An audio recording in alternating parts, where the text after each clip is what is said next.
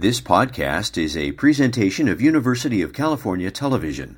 Like what you hear? Consider making a donation at uctv.tv slash donate so we can continue to bring you more great programs. Great. Thanks a lot. Thanks for being here. Um, I'm looking forward to the interaction that we're going to have. So, um, I'm just add a few things. Thank you, Lena, for that wonderful introduction. Um, I am an environmental economist. I have been working on climate change policy and climate related issues for the better part of 20 years. I didn't start out as an economist, I started out as an engineer. I briefly worked as a journalist, I've worked at major environmental nonprofits.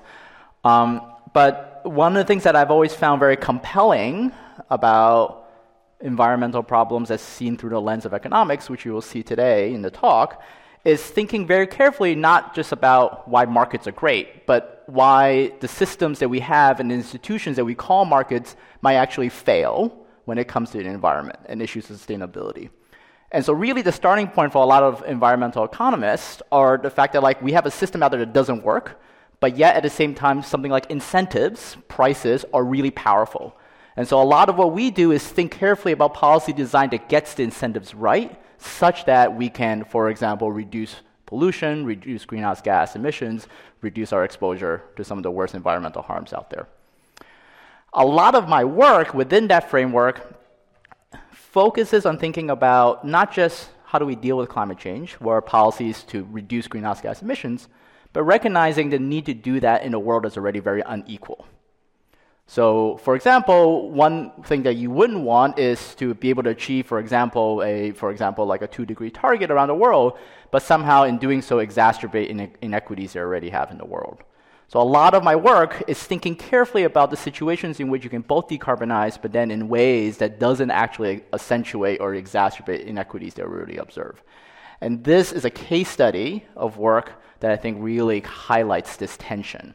Okay, so a lot of my work is focus on climate change policy design. I've done work in California, across at the US level, thinking about emissions trading schemes, taxes, incentives, and so forth. But then also a lot of my work is thinking carefully about how do we adapt to climate change, right? As temperatures rise, as precipitation patterns change, as water availability changes, what are the systems that we have that allow us to adapt?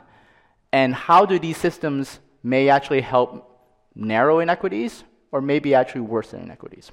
Okay? So this is work, joint work with a close colleague, Kelsey Jack, who's also an environmental economist at UCSB, a PhD student, Cassie Cole at Harvard, and then Martin Visser, um, also an economist at the University of Cape Town. The starting point here is really thinking about water. Okay? About more than half of the world lives in cities, and most of water supplies in cities come through pipe systems. Okay? They are a municipal water supply. Okay? Your public utility provides you with water. And by one account, something like 1 billion people living in cities today are facing some form of water scarcity.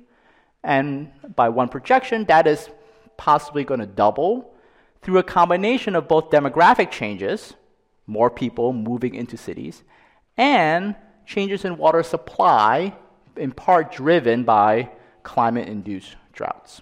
Okay? Here's a map from one recent account of this by the World Resources Institute showing places currently that have relatively high levels of water stress. Not surprisingly, you see some of this highlighting some of the more kind of poorest places in the world. Okay? But also, here in California, where we know we're facing kind of decadal long droughts over the course of, you know, throughout the western US. A lot of what I'm going to talk about today will have some lessons, we think, to other experiences, and in particular in experiences we're having here in California. But we're really going to focus on one particular place in the world, all the way here in the southern cone, which is Cape Town, South Africa. Here is a picture of Cape Town. It is a beautiful city, in some sense, not too different in terms of its geography as a Mediterranean climate, located on the water with mountains. In some sense, like not too different from being here in Santa Barbara. Okay? This is Cape Town. This is also Cape Town. So, in stark contrast to Santa Barbara, Cape Town is one of the most unequal cities in the world, in large part because of the history of apartheid and other kind of the remnants of colonialism in South Africa and in much of Africa in general. So, two pictures. On the top is a you know a kind of low income neighborhood, slums if you want to call it, in the in middle of Cape Town, and then on the bottom is a, a, snapshot from a house from a, like a wealthy neighborhood in Cape Town that could very well have looked like it came from Montecito. Okay. The picture on the right is showing you some index, one measure of inequality across global cities. And this is showing you that Cape Town, by this measure, is within the top five unequal cities in the world. You can come up with any kind of statistic to measure inequality. There are many. Cape Town will perennially come out on top. Okay? A very, very unequal city. Cape Town, like many places in the world, including Santa Barbara, gets most of its water from the public water supply, the city. And in particular, like much of the world, it gets it from large dams. Okay, so there are six large dams right here. This is the city of Cape Town.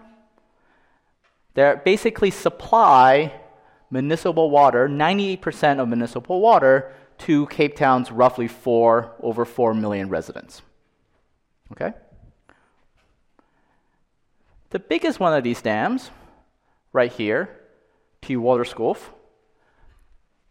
looks like this when it's at 75%.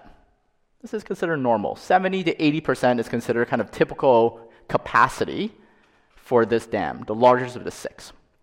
Okay? That period of about 75% capacity was more or less what was going on for much of the last few decades. So here is a time series, monthly but smooth kind of data, showing precipitation, rainfall over that dam that I just showed you going all the way back to 1980. So one thing you will notice is that, yeah, if you kind of look at it, it does look like there's a kind of gradually declining trend, and this is something that climatologists have observed that Cape Town and much of southern Africa is kind of in a general kind of drying kind of trend. But the thing that's quite remarkable is that I stopped this time series at 2010 in part to show you what happens after 2010. This is rainfall average rainfall smoothed over a certain period after 2010. So even though there's a long time decline, the start of the 2010s really saw a very dramatic drying of the region. Accompanying this was this concern that reservoir capacities were starting to fall. Okay, so this is now total reservoir capacity. So on the y, that's what's showing on the y-axis. One just means full capacity. Okay. Now there's some kind of fluctuations due to seasonality, both in terms of rainfall. There's a wet and a dry season in Cape Town, and also kind of you know some seasonal kind of variation in, in, in, in use of water. And this dotted line on the bottom, marked at 13%, is the level in which literally even though it's 13%, there's not enough water to supply the pipes because part of the reservoirs are silted and you could not actually pump water into the city. And so what you see pretty dramatically is that starting in kind of the mid uh, 2010s, there was this dramatic decline in reservoir capacity from about you know 80 70 70 80% down to about 20 to 30%. Just to give you a flavor of what that looks like, remember this figure this was this make big reservoir at 75%. This is what looks like at 20%.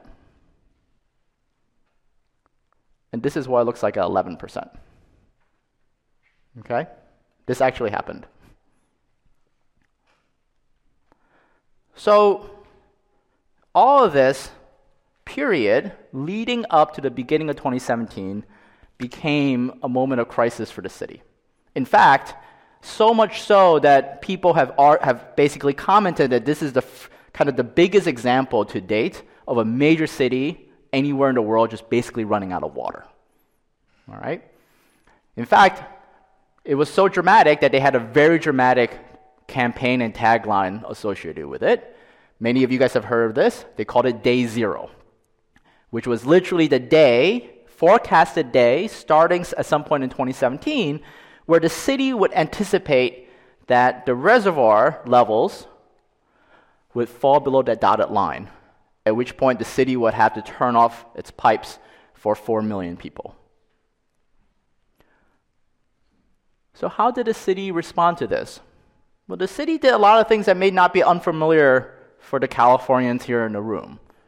Started off kind of doing kind of like social campaigns, discouraging people from using water, right? Setting out pamphlets, setting out mailings, trying to use social pressure to discourage people from using from watering the lawns, for example. Okay? And accompanying that were a series of pretty stringent restrictions that got tighter and tighter over the course of 2017, as well as increases in municipal water prices. When prices go up, people consume less. Okay, so there was a whole basket of kind of policies, if you will, that the city was trying to do to basically keep water running. So, just to give you a sense, so the first mention of day zero occurred in halfway of 20, May 2017. The kind of a very important restriction that occurred in June of 2017 was restricting uh, water use, daily water use, to 100 liters per day per person. How much is that? Just as a point of reference, the average American uses three times that amount. Okay? There were very large tariff increases, price increases. I'll show you what that graph looks like, those increases look like.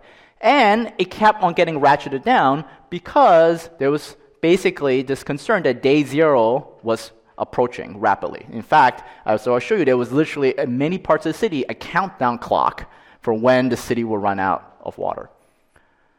Okay, so that 100 liters went down to 87 liters, which then went down to 50 liters. Again, think about the average American 300 liters, okay, per day. 50 liters relative to 300 liters.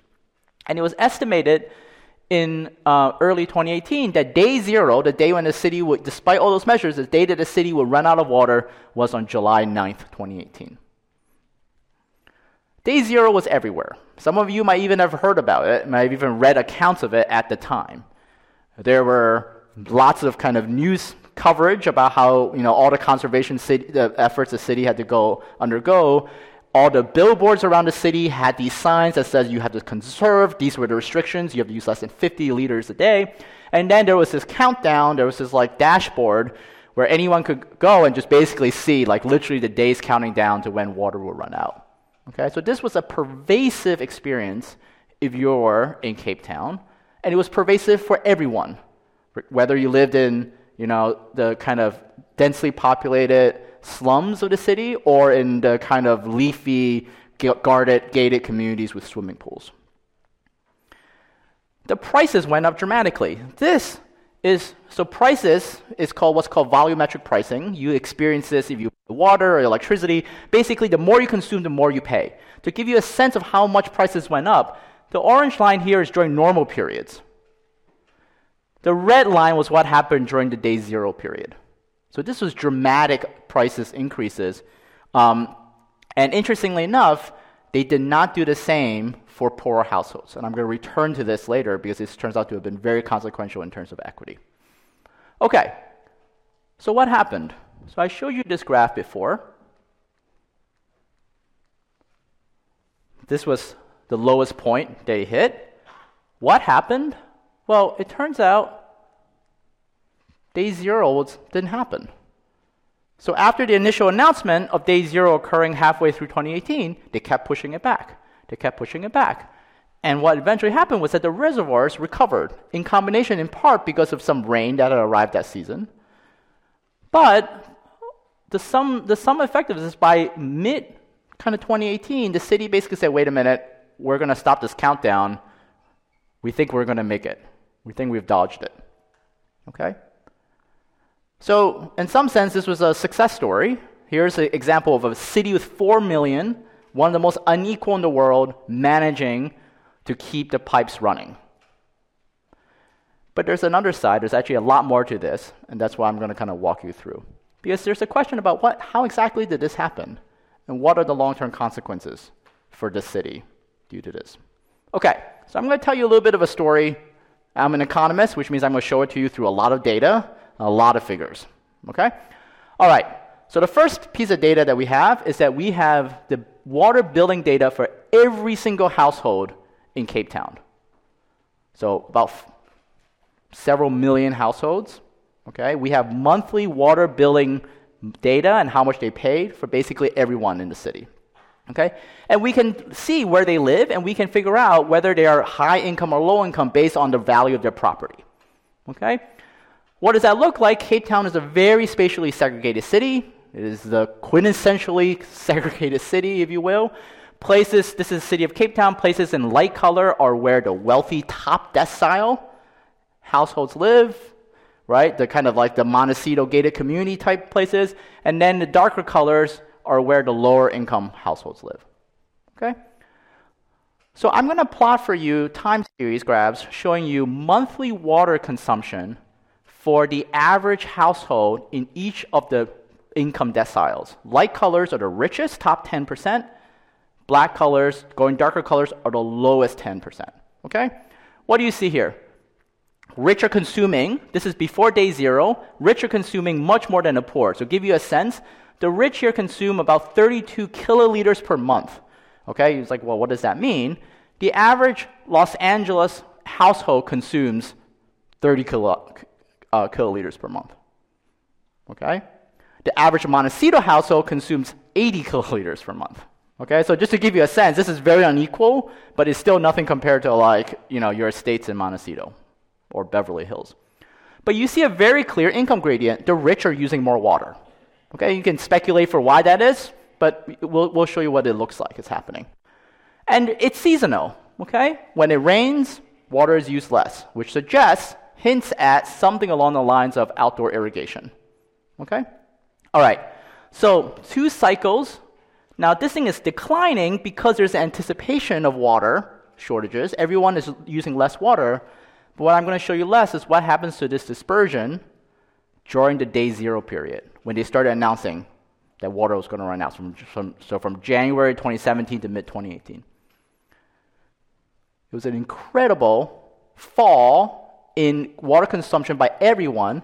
But the thing that's more remarkable is look at the contraction. So it went from this incredible spread to almost, not only was it like no dispersion, but in some sense, it almost even reversed. Like the richer households looks like they were even consuming less water than the poorest households, which seems like you cannot imagine that happening anywhere. Okay? So this is remarkable. Okay? The other thing that happened is now day zero is over. They lifted the restrictions. Prices went back to normal. What does it look like?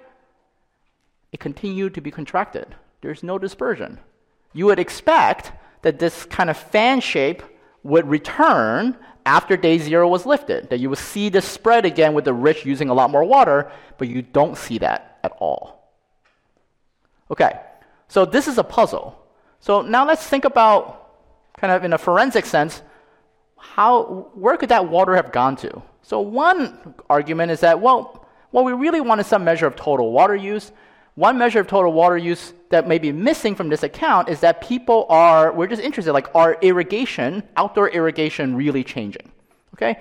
So we use data from satellite remote sensing. There's, you know, satellites that go across the planet that measure water content on the sur- Earth's surface at a 20 by 20 meter resolution every few days.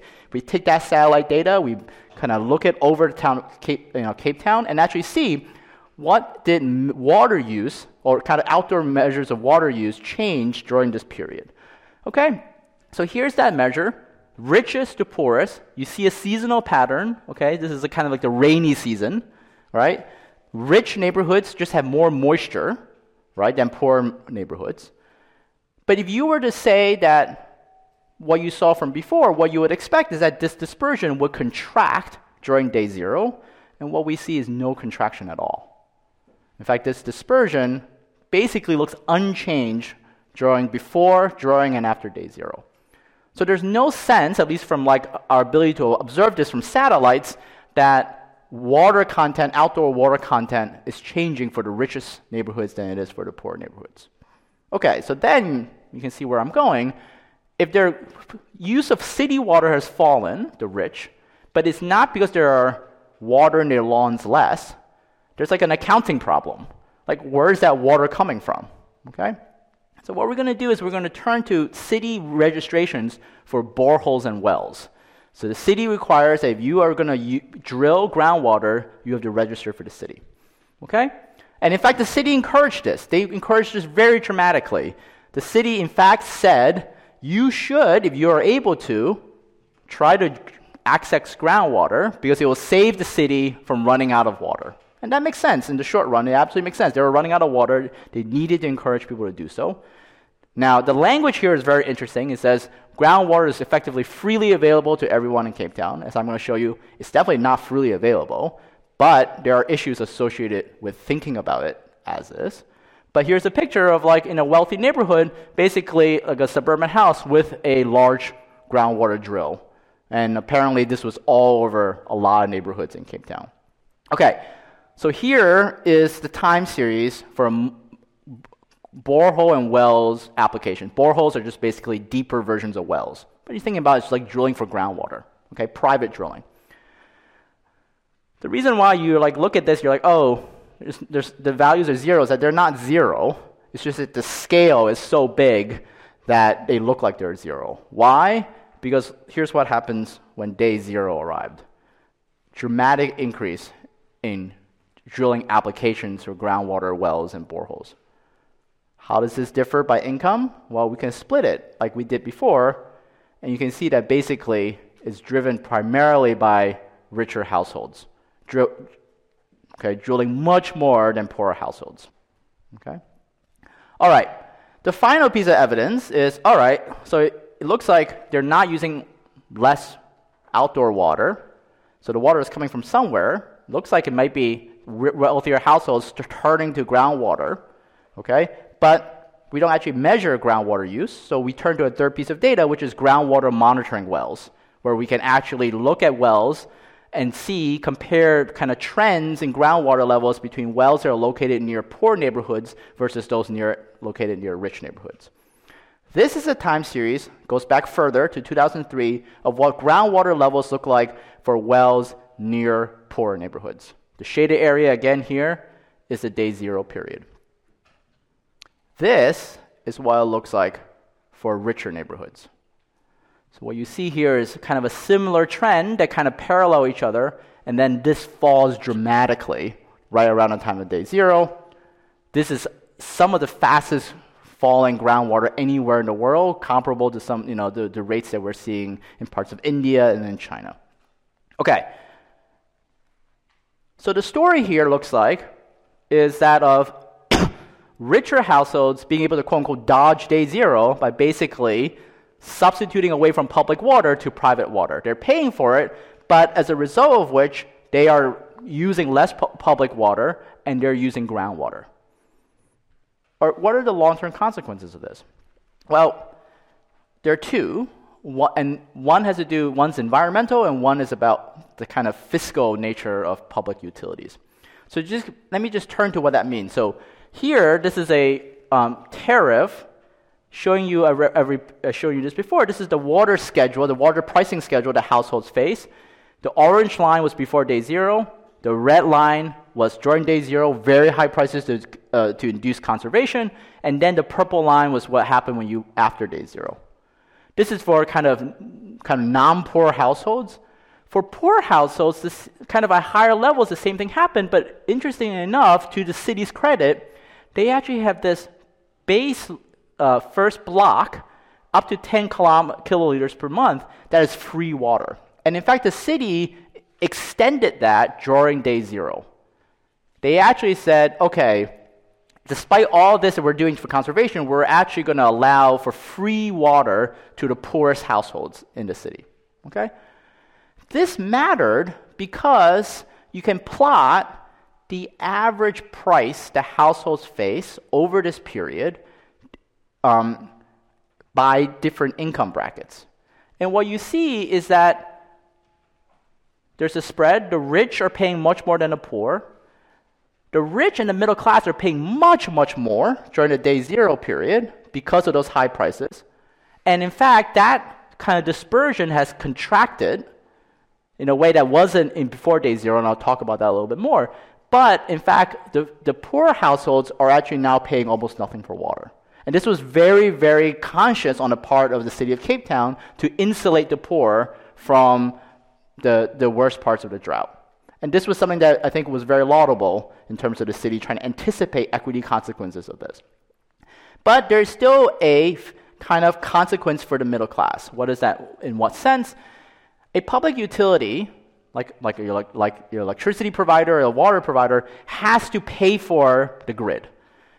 If wealthier households are substituting or leaving the grid, that payment is now borne onto other households. And what we're seeing is there is a shift of the cost of maintaining the pipes from the rich onto the middle class in Cape Town. Okay? That's one consequence. That's a distribute that's a, that's an equity consequence. The other consequence is that overall the city looks like it's losing revenue from municipal water. Why? because now that wealthier households are basically bailing and say, well, I can just use groundwater because I've already drilled for the well, the city is now less able to recover the cost of maintaining its pipes, which itself benefits the poor because the poor historically pay a lower share of those costs.